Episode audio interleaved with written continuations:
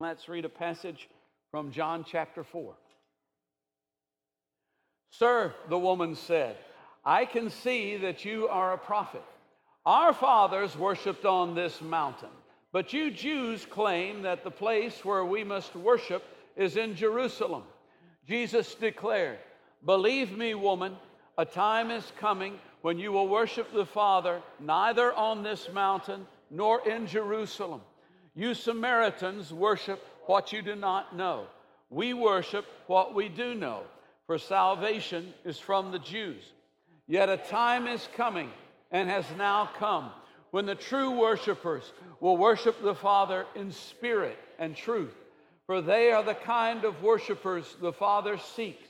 God is spirit, and his worshipers must worship in spirit and in truth. Father, I thank you for the the life and the power that are in your word. I thank you for the life and the power that are in your people.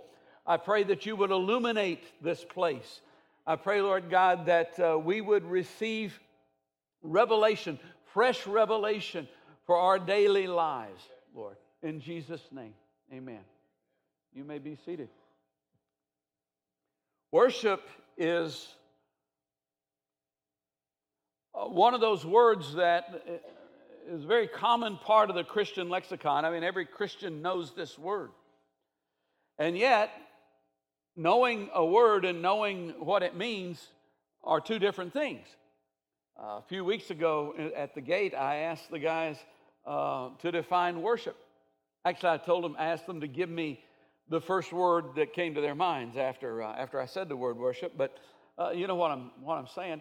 And, um, you know, and you would expect that if you were going to have a group of people who knew what this was all about, it'd be the guys who get up and come to a 6:30 meeting on Tuesday morning. I mean, that's a that's pretty hardcore.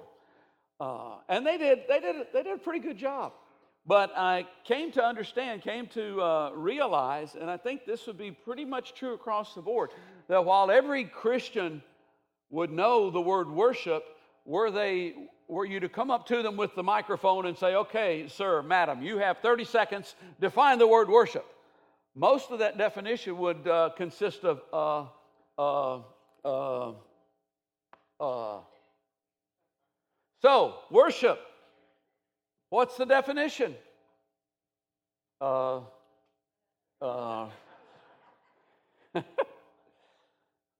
dictionary.com says this reverent honor and homage paid to God a, or a sacred personage or to any object regarded as sacred, formal or ceremonious, uh, ceremonious rendering of such honor and homage, adoring reverence or regard, the object of adoring reverence or, or regard. I hate it when people are reading definitions off to me from, the, from, from anywhere, actually. But I'm going to continue to do it to you because I've got someplace that I'm going. The freedictionary.com says the reverent love and devotion accorded a deity, an idol, or a sacred object. The ceremonies, prayers, or other religious forms by which this love is expressed. Ardent devotion, adoration, and uh, the fount of all knowledge, Wikipedia. Worship is an act of religious devotion usually directed toward a deity. The word is derived from the Old English weorthscipe, meaning worthiness or worth, worthship. To give at its simplest worth to something. Uh, note the connections here. First of all, all three of these do expand beyond just deity and God to mention a, an object or something. And I, and I think we're all aware that idolatry does not require a little statue to exist or even a big statue to exist. That idolatry can be. Um, can involve a, a great number of, of, different things. So I'm not really going to go there uh, in this series. Um, Barbie's got one of the sermons, and Wayne has one. I don't think either of them will go there. But uh, I've always uh, I've always found that going for something positive yields better results than uh, trying to avoid the negative quite frankly. So rather than saying, hey, let me tell you what idolatry really is, you know, it's this and it's that, and, you know, and it's, it's, it can be cars and sports and, and movies and money and houses and all this stuff. So stay away from that. uh, that, doesn't, that doesn't really help people too much. The positive thing going, this is what true worship is, pursue it. When we do that, then these other things start to fall away. They, they begin to, to lose their grip on us and fall by the wayside. So I'm not really going to go there, but look at the other connections reverence, sacred, ceremony, religious. And these are words that, that spring to mind when we consider worship, and they tend to create a paradigm designed to isolate and contain our relationship to God. If God can be confined to the sacred religious ceremony, to, uh, to that holy space type of attitude, to that portion of our lives, then that leaves a huge portion of our lives that is now fair game for any God out there to come and try and, and usurp the Lord's position is. Therefore, our general concepts about worship are severely lacking and even dangerous to our spiritual health. And so, what I would like for you to do, and one of the things that I want to try and do today, is I'd like to take those concepts and just basically explode them. I mean, I love sacred space, I love beautiful places. Um, Margaret and I've gone to Europe a few times, and I love the cathedrals. Oh, my goodness. yes. Just some breathtakingly beautiful places, and I walk in them, and I, and, and I, I just feel the devotion of generations of believers to, to build this thing. Truth of the matter is, though, they're, they're relics in the middle of a culture that's totally turned away from God. So, the, the answer, the key, isn't special holy places as much as I love them. And, and it's great to have them. That's not, what, that's not what the key to true worship is. How important is worship? Well, the first two commands directly involve worship.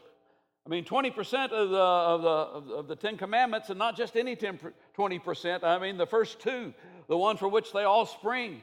You shall have no other gods before me. That's absolutely about worship. You shall make no graven images to worship, to bow down to not in the form of anything in heaven above or on the earth beneath or in the waters below.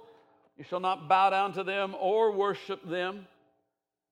For I, the Lord your God, am a jealous God. And he's not jealous because he's threatened by them. It's not a matter of, oh my goodness, people may get a better deal from this God over here. There, there are no good deals out there other than the Lord God. You know.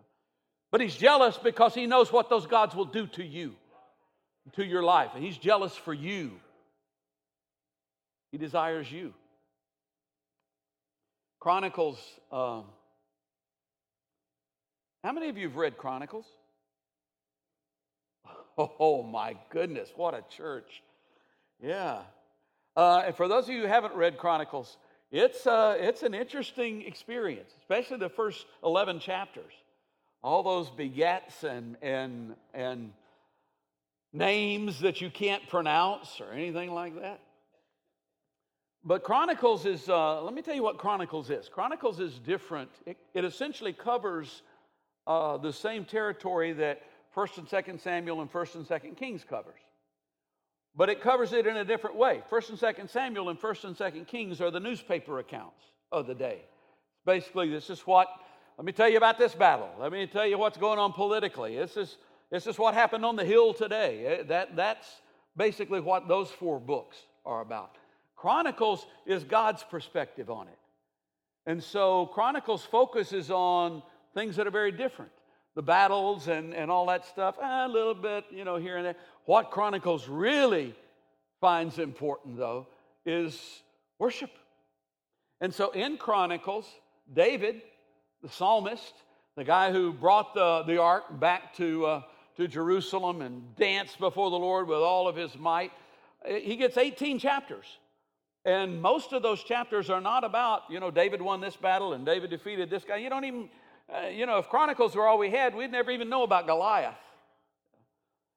Chronicles is about David instituting worship and David uh, setting up worship in the temple and organizing it and, and, and bringing in singers and bringing and doing all of these things and making uh, the plans for Solomon to build the temple. And Solomon was the guy who he get, he's the second biggest character. He gets nine chapters. And it's not the same as in Kings, because over in Second Kings you read about Solomon and you read about, I mean, you can read about Solomon and just go off daydreaming on, wow, all that money, all that stuff. Boy, all those revenues that he had coming in, all that fame, all that honor. Uh, and in Chronicles, you just get a little bit of that. In Chronicles, it's about he built a temple. And this, these are the things that were put in there. And this was his prayer of dedication that he gave at the temple. And this is the Lord's answer to his prayer of dedication. It's all, it's all about worship. The other king that gets quite a few chapters is Hezekiah. He gets, he gets five chapters. And Hezekiah was the king who, who reestablished worship. Worship had, uh, the temple had essentially been closed down, been shut, it had been defiled. Hezekiah uh, reopened it, had it cleaned back up, turned the people's hearts back to the Lord. And then there's Saul. Saul was the first king of Israel. And Saul, who gets quite a few chapters in Samuel, uh, gets a half a chapter here. See, Saul worshiped on occasion, and he saw worship as a man driven ritual and not something from the Lord. Uh, there are really only two occasions that we see Saul entering into worship. One of them was uh, on the day that Samuel told him that he was going to be king, and he gave him some signs to look for. And a couple of those signs were, were pretty remarkable. Like you're going to meet three guys, and they're going to be carrying this, this, and that, and one of them's going to offer you this, and, and things like that. And so by the time he got to the end of the day, those first two signs had come to pass. And the third sign was uh, you're going to meet a group of prophets, and when you do, the Spirit of the Lord is going to come upon you, and you're going to prophesy with them. And he did. Uh, I'm sure he was good and ready by the time they, they came down the pike. The other time, the only other time that we see Saul worshiping, uh, David had run away from Saul because Saul was trying to kill him. And David was with, was with Samuel and uh, Saul found out where they were. They were in a place called Naioth. And he sent soldiers to go and kill David. But every time he had sent soldiers to go and kill David, the Spirit of the Lord would come upon them and they'd start prophesying and forget about killing David. And so Saul finally went, Well, I'll go kill him. And when Saul got there, the Spirit of the Lord came upon Saul and he started prophesying. Those are the only two times that we see. He, he only worshiped on special occasions. I find that significant. And there is one other time that he was kind of worshiping, I guess you could say, because he offered a sacrifice, but he wasn't really worshiping and he lost his kingdom over it. The first encounter that he'd had with the Philistines. And the Philistines were at Michmash and they were putting, uh, their army was getting stronger and stronger. And Saul was waiting for Samuel to come and offer the sacrifice because that was the way that the Lord had instituted it. Kings weren't given the right to offer sacrifices, the priests did that, according to Moses. But Samuel didn't get there soon enough in Saul's mind, in Saul's opinion. The Lord isn't slow in keeping his promises, by the way, as some understand slowness. He's always on time, but sometimes it's not our time. And so Samuel didn't get there in time. And Saul's army was beginning to scatter because they were, they were getting afraid of how strong the Philistines were becoming. And Saul finally said, Hey, Samuel's not here. Bring me that sacrifice. I'll offer it. He offered the sacrifice. And who was the first person to show up? Of course, Samuel. Comes and says, What have you done? Saul says, Well, I, the Philistines were getting stronger, and and I, and I saw that my army was scattering and I hadn't sought the Lord's favor, so I, I, I felt compelled to offer the burnt offering, and that's what I've done. And Samuel says, You've acted foolishly. You have not kept the Lord's command. If you had, he would have established your kingdom over Israel for all time, but now your kingdom will not endure. The Lord has sought out a man after his own heart and appointed him leader of his people because you have not kept the Lord's command. See, what he did was the same thing as the sin of Cain. What he did was he thought worship was about what I think it's about, not what God says it's about. He, he thought worship was open to his own interpretation. Cain thought, knew that, okay, blood sacrifice, that's what worship is. But you know what? I think this would be a whole lot better. And, and, uh, and Saul was going, you know, I know that the priests are supposed to do it, but I, I've got a better idea. We don't have a priest right now, and, and I'll, just, I'll just do it because I can make up my own rules. It cost him his kingdom, it cost him his dynasty. And that's interesting as well. Because you see, without worship, you have nothing to pass on to the next generation. When I was growing up in uh, my parents' household, I used to, and I've shared this a couple of times, I, I was frustrated with being a preacher's kid. I mean, you know, I often think, why doesn't my dad have a real job? Something he can pass on to me, you know, something, you know, why didn't he have a good factory job somewhere? You know, they make good money. I, he could get me, he could get me on if he was part of the union or something. And, uh, you know, obviously, as, I, as I've gotten older, I, I, guess in some ways he, he sort of did pass a job on to me. But uh, actually, you can't do that. That's got to be the Lord's calling. But, uh, but as I've gotten older, I've discovered that what they passed on to me, what got passed on to me in terms of worship, I mean, regardless of what kind of job I ended up doing, wow. You know, whereas a lot of people grow up in a home where they hear a lot of fussing and fighting and foul language and, and, and, and all of this concerns about everything but God. You know, I grew up in a home with crazy people. I mean, they just go, they just be going through the house. Oh, thank you, Jesus. Thank you. What? What did he do?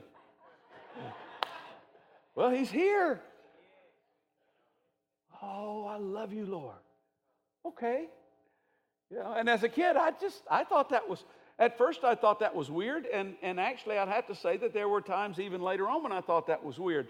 But also, it just kind of became normal. That's what you do. That's what happens. It's what you say. Wow, what a, what a thing to pass on. I'm going to say something that's probably going to upset some people. In fact, I've already had somebody from the first service pray over me. but I got to say it anyway. Uh, because I've, I've so often I run into, in this culture that we have, so often I, have I've run into situations where people have kind of gone, well, you know, you won't see me for a while or I won't be here for a while. You know, I just love to see my kids play ball so much. Just love to see, to, um, you know, my, my kids involved in dance. My kids involved in, in, in drama. My kids involved in this. My kids involved in that. You know, we have to have to travel for some. Oh, it was such an honor. They, they got they got appointed to this this traveling team. We'll be gone for the next 18 Sundays, but you know, we'll be we'll be back. And okay, I love my kids so much that I feel like I really need to cut God out of their lives for six months. I mean, that's, yeah, like I say, it's, it's sad. And, I, am not trying to hammer anybody. I, uh, look, when I played Little League ball, we only had 10 games, and we didn't get to make up the ones that got rained out, and that stunk. Because that's not enough. But let me tell you what else stinks 60 games. Find some balance in your life. Find some balance. If you don't have, if you don't have a life of worship to model and pass on to your kids, you don't have anything to pass on to them. Uh, your will may say you've got some stuff, but it's not worth anything. Without that foundation of worship and faithfulness that's seen in their lives, oh, just love fishing, just love golf, And I love my kids, love to spend time. We love to spend time that, that way together. Hey, what about bring them, sit them down beside you, and let them see you doing this? That, that, that'll work. Let, when we were, Margaret and I, uh, back on our 25th anniversary, 2001, we, uh, we, we got to go to France. it was cheaper than going to California. But anyway, we got to go to France. And, and we went to Notre Dame, and, uh, and, you know, and that's a Catholic church. And so we went into the church on that Sunday morning, and I was kind of amazed because I'm thinking France, you know, there might be 50, 50 people here in this room that'll hold 3,000. There were 3,000 in this room that would hold 3,000. And there was this couple, I mean, there was this young family sitting on the front row right in front of us I'll never forget. I mean, it was a guy had had two uh, boys, probably seven or eight years old or something like that, and his and his uh, and his wife and I didn't understand what anything was being said. All these people were speaking in tongues. None of them, none of them were speaking in English. And uh, but apparently they knelt down at some times and stood up at some times and did these things. And I mean, these this guy. I mean, if he'd been my dad, I'd have gone, yes, sir. Because I mean, when it came time to kneel down, And when it came time to stand up, he, you know, he'd stand up and, and I'm going, wow, what these kids are getting to see their dad do. Hmm. Just saying.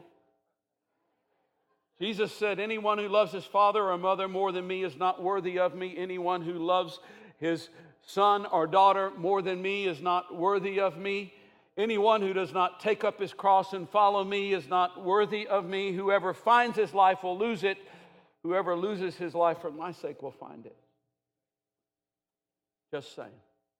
Saul, later on, as he saw the, the kingdom slipping out of his hands and going to David, blamed everybody but himself. Blamed Jonathan, blamed, blamed Michal, who, who was actually a, a woman David's, David's wife, blamed uh, the priest at Nob, blamed Samuel, blamed everybody. He's the reason.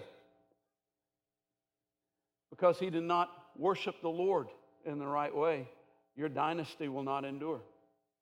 Later on, God sent Saul to destroy the Amalekites, and I got to hurry here. Uh, but Saul didn't carry out the instructions. It's a piece of cake. The Amalekites were, uh, you know, were a pushover, uh, and he was supposed to completely destroy everything that had to do with them. And, uh, but he didn't. He saved the best parts of, of the cattle and the sheep and, and allowed the king to live. And, and uh, Samuel, once again, Samuel came and Saul went out to meet him. You know, he said, Hey, I've done everything that you told me to do. Everything that the Lord sent me to do, we won the victory. It's just really great. And, and, and Samuel goes, uh, Well, what, what are these cattle that I hear? What, what are these sheep that I hear? You know, what, what's going on here? Oh, we saved the best to sacrifice to the Lord your God. And here's what Samuel said Does the Lord delight in burnt offerings and sacrifices as much as in obeying the voice of the Lord? To obey is better than sacrifice. To heat is better than the fat of rams, for rebellion is like the sin of divination, and arrogance like the evil of idolatry. Because you have rejected the word of the Lord, the Lord has rejected you as king. Now, here's the thing without obedience, which is where true worship begins, we're unfit and incapable, incapable of fulfilling a calling from God. Doesn't matter how talented you are, doesn't matter how skillful you are, doesn't matter how much experience you've got, it doesn't, it doesn't matter how intelligent you are. It all takes a back seat to obedience. You know, if, if somebody can have a 50 point higher IQ than you, and they can have 50 more pounds of muscle than you got, and they can do the the 40 in two minutes faster than you can do it. You know, and but they still are not as qualified if you're obedient and they're not. God can't use them. Can only use the. Flesh can only give birth to flesh. Spirit gives birth to spirit. What is the biblical definition of worship? Let's uh, jump into this real quick. Oh, to obey is better than sacrifice. The woman at the well, we read this passage. She had been taught that worship was about a particular place and about a particular method. Our forefathers said, This is how you worship. But you Jews say you're supposed to worship over here and you, and you do some, some different things. Now, which one is it? I mean, I, have been waiting all my life to, to find a prophet, and now I got one who's genuine. Reveal this to me. And Jesus, uh, Jesus, what Jesus revealed to her was neither. It's neither this mountain nor Jerusalem. It's not about the place. Not about where you are. Believe me, woman, a time is coming and has now come. When you will worship the Father neither on this mountain nor in Jerusalem, you'll worship Him in spirit and in truth. Because that's what He's looking for. You see, and here's a concept that many of you know, but maybe some of you don't. We take the holy place with us, it is where we are. 1 Peter 2 5. You also, like living stones, are being built into a spiritual house to be a holy priesthood, offering spiritual sacrifices acceptable to God through Jesus Christ. See, David wanted to build a temple for the Lord. Nathan, the prophet, came to him to tell him, No, you're not the one who's supposed to do that. Your son will do that. Well, he thought it was Solomon, and to a certain degree, I mean, Solomon did build a temple, but Solomon realized that the temple that he had built was inadequate. He said, This house that I've built, how can it contain you? You fill the entire universe. Uh, uh, this, this is just a house, it, it can't even start to contain you. See, the, the real son of David who was going to build the temple was Jesus Christ. And he built a temple that can contain God, a living temple. And that's why he says over in John chapter 14 if you love me, you will obey my commands, and my Father and I will come and we will make our home in you. Where he is, is the holy place. See, in, the, in, that, in that house that Solomon built, there was, there was a holy place, but there was, there was a place where God himself actually dwelt, and that was the Holy of Holies. Where he is, is the Holy of Holies. This word holy is another word that lot, all Christians know, very few can define. Holy simply means something that uniquely belongs to God in a special way. That's all that's what it means. You can't make anything holy, but everything he claims as holy is holy. So the earth is the Lord's and everything in it. But the holy city is the one where he said, This is where my name will dwell. This is where I will be worshiped forever. I choose this place. The Bible is, is the Holy Bible because it's uniquely His, unlike any other book. And you, you are holy. If, you if you have given your life to Jesus Christ, He has accepted you and He has, he has made you holy in a special way. And so, anywhere you go, the holy, place, the holy of holies is there. Everywhere that it, everywhere that it may be. And the only issue is are we going to worship Him or not? Wherever we go. And what are these spiritual sacrifices? It says we're, we're a holy priesthood offering spiritual sacrifices acceptable to God through Jesus Christ. What is a spiritual sacrifice? Well, the sacrifice of praise is one of them, but we're not going there today. Romans 12, 1. Therefore, I urge you, brothers, in view of God's mercy, to offer your bodies as living sacrifices, holy and pleasing to God. This is your spiritual act of worship. This is what worship is living sacrifices. I, so I think it's probably saying anywhere your body is and you're living is where this is supposed to be. Now, the, the, uh, the Message Bible goes totally amplified Bible on this puts a lot more words into it, but I think it, I think it's, it, it clarifies it even more. So here's what I want you to do God helping you, because it's the only way you can do it. Take your everyday, ordinary life. You're sleeping, eating, going to work, going to school, going fishing, playing golf, going shopping, driving in the car, walking around life, and place it before God as an offering. embracing what God does for you is not, it's the best thing you can do for Him. It's actually the only thing you can do for Him. Uh, was it Jesse who said this, or was it Brad? I don't know. It was, it was one of the saints. Uh, who, uh, and I don't even remember which service, but one of them was saying, you know, we don't, you know, we're not, we don't work for God. God's working in us. I think it was Jesse who said that. Yeah. The only thing you can do is embrace what He's doing in your life. Sacrifice is the heart of worship, but obedience is the true heart of sacrifice. Otherwise, we're just doing what we want to do. See, when, when Saul offered that sacrifice, when Saul offered that sacrifice before Samuel got there, I go, well, you know, what's wrong with that? I mean, it's same altar, same fire, same, same animal, same wood. What, what's the problem there? The problem is Saul was just doing what he wanted to do. And oftentimes, God's got a plan for our life, but we got a plan for our life as well. And our plan for our life just seems to be a little bit better than God's plan for our life.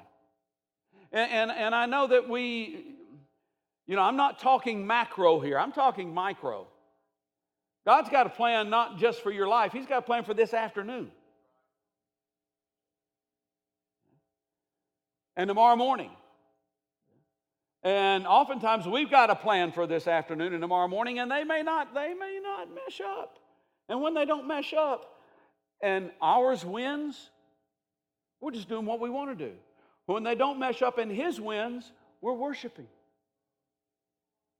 Whether it involves this or a song or not, it's all about obedience. That's what that is what worship is. Holy space is, is sacred and sacred space is a good thing. I mean, I like I said, I, I love to go into those cathedrals, and there are places here that are just just breathtaking. And, and yes, I feel closer to God and all that. But the, the truth of the matter is, I'm rarely there. I'm rarely there. Most of my life is not spent on this platform. Most of my life, believe it or not, even is not spent in this building. Most, most of my life is spent out there somewhere. And we tend to we tend to think we tend to look at the we tend to look at the heroes. You see, this isn't just extraordinary acts.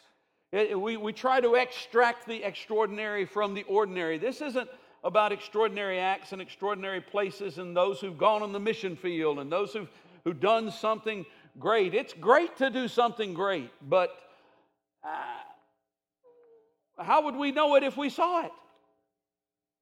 Because we can't see people's hearts. Worship is about getting up in the morning and going to work. Guy who does that five days a week, the woman who does that five, six days a week, that's an act of, it can be, it should be an act of worship. Worship is, you know, is the single mom who's, who's working two or three minimum wage jobs because you can work 10 minimum wage jobs and you still don't have enough money to live on.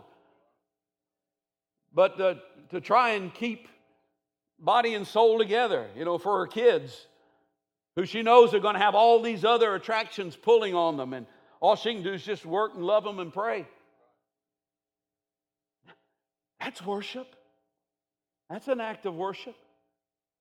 So whether you're getting up and, and, and going to work at the Capitol or you're getting up and you're going to work at McDonald's, you know, if you're going, if you're getting up and going to work at McDonald's as an act of worship unto God, that's more important. That's more significant in the sight of heaven than the guy who's getting up and going to work at the Capitol as an act of ego.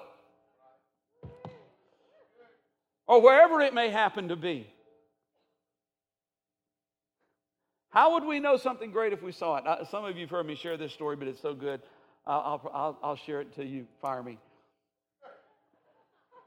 About, about 15 years ago, it might have even been 20 years ago, uh, I went to visit my, uh, my old uh, drama director at college, Mrs. Tucker, Dorothy Tucker, and went to see her, and she wasn't home, but her husband was, Clay Tucker, Dr. Tucker.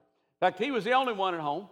And we sat around, we got to talking, and somehow or another, the, the subject of high school came up, and he was, he was saying, You know, I had a really unusual thing happen to me here uh, a couple of months ago. We had, uh, I graduated from Pulaski High School, and we had our, our 60th high school reunion, class reunion. And that looked like a big number to me at that time. Now it's beginning to look pretty reasonable. Uh, but it's not only was it their 60th, it was also their first one that they'd ever had. And, uh, and he said, Man, I didn't want to go to that thing.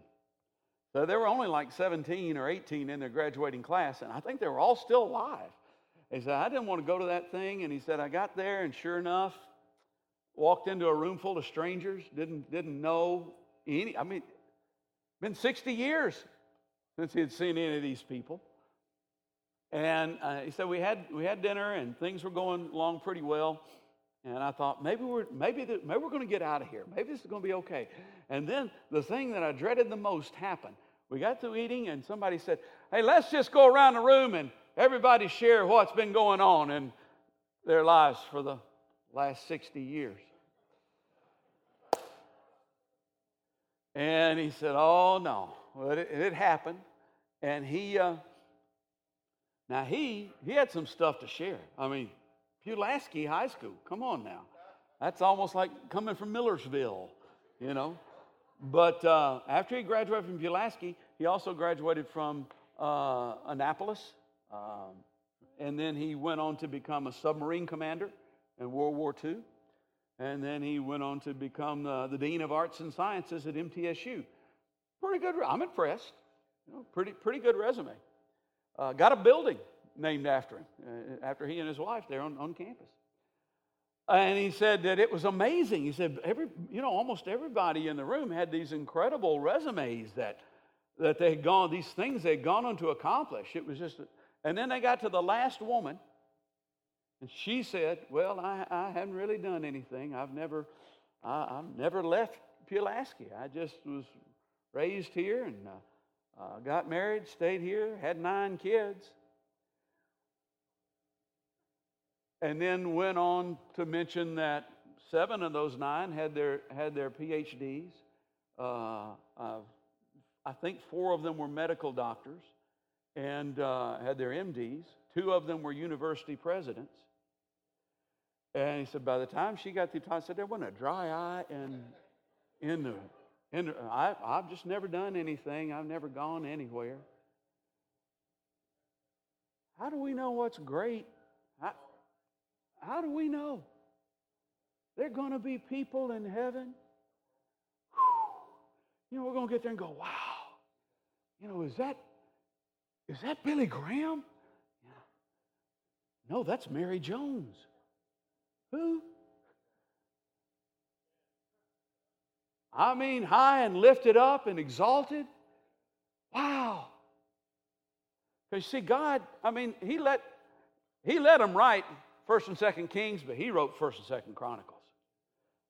That's He looks at things in a very different way from the way that we look at things. One last thing. Let me end with this. How does worship impact our lives? You become like what you worship. You worship money, you become green and wrinkly.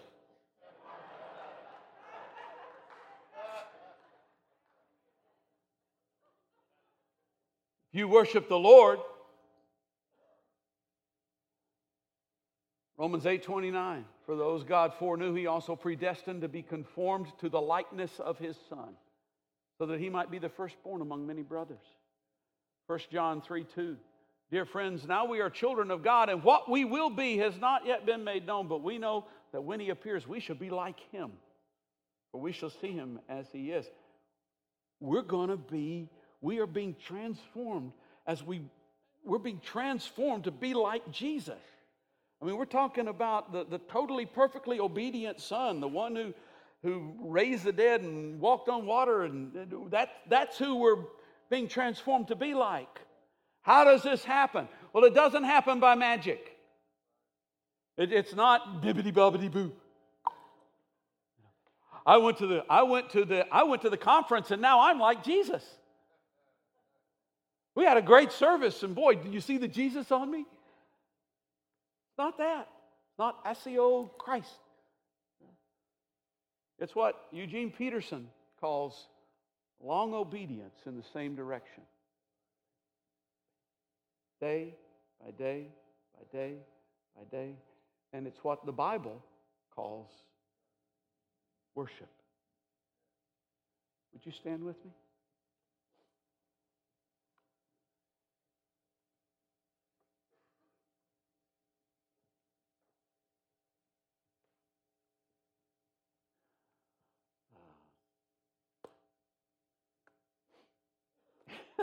I was just going to say, I, I, love you guys, and I guess you probably know by now that if your kid made the traveling team and you're not going to be here for the next 18 weeks, to just not tell me about it.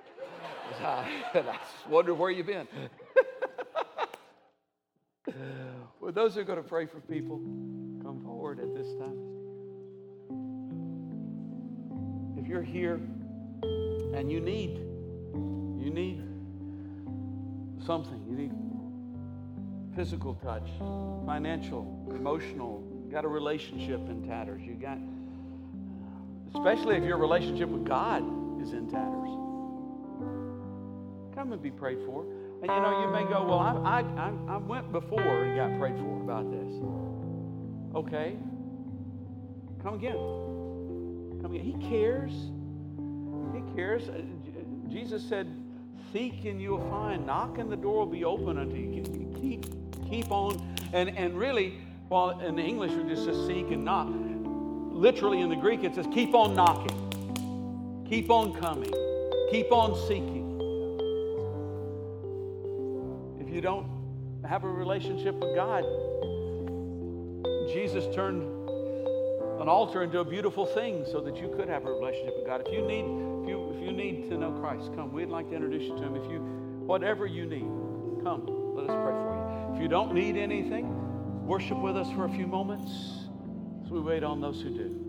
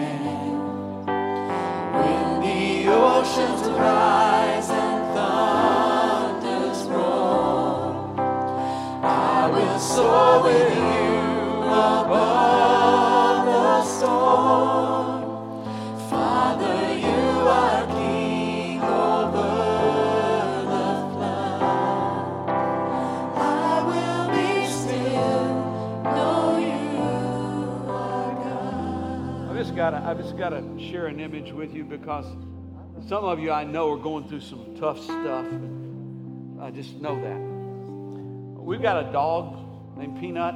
He's, he's 16 pounds. He's about this tall. He's beautiful. He's all man dog. When it thunders, he's a scared little puppy. And when it thunders, he wants, he wants in the house. He normally wants outside of the house so he can chase hawks and rabbits and deers and bear and anything else that he finds. But when it thunders, he wants in the house. And when he gets in the house, he goes and he runs under the, uh, the sideboard and lays on the floor and looks. He's with the people, he's under the sideboard, he's safe. If it's thundering in your life, when it thunders in your life, there's only one, there's only one safe place of refuge. Don't be proud. Go there. Go there. God is a refuge. He is an ever-present help in times of trouble. Just felt like somebody needed to hear that. I will be still. When the oceans rise, when the oceans rise. and thunders roar, I will soar with